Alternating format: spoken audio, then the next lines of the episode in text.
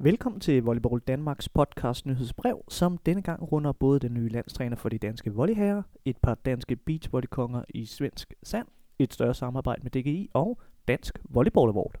Din vært i dag, Jakob Værme Lykke.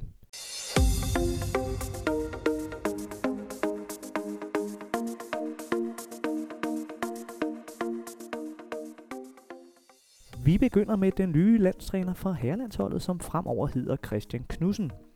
For to år siden blev han assistenttræner for de danske volleyherrer, og nu forfremmes en af Danmarks bedste volleyballspillere gennem tiden til head coach for A-landsholdet.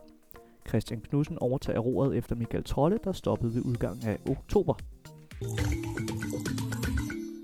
Fra et nyt navn på sidelinjen skal vi til to nye navne på årets breddekåringer.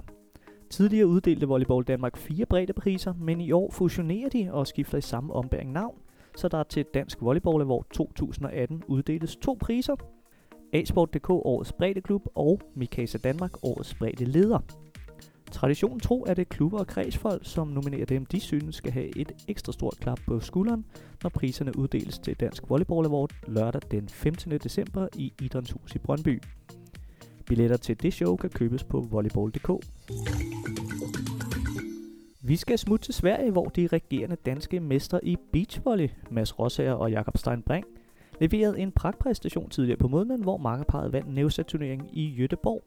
Også på damesiden var der dansk medaljehøst, da Cecilie Kønder Olsen og Sofia Nørre Biskov sluttede på en flot tredjeplads i nævsaturneringen.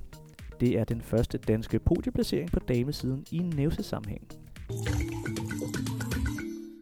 Vi skal fra sandet til hallen, hvor otte af Danmarks bedste damehold og otte af Danmarks bedste herrehold er tilbage i kampen om at blive dansk pokalmester to tusind atten.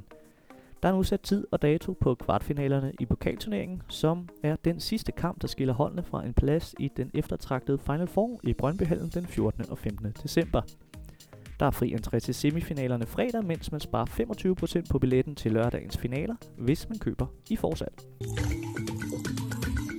Vi skal fra den ene pokal til den anden pokal. Volleyball Danmark inviterer nemlig til den traditionsrige pokalfestival og samtidig de officielle Danmarksmesterskaber for U fjorten Team to-hold.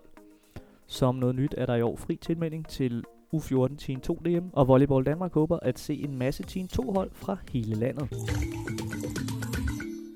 Vi slutter af med nyheden om, at Volleyball Danmark og D G I Volleyball drøfter et udvidet samarbejde om en stærkere volleyballkultur i hverdagen.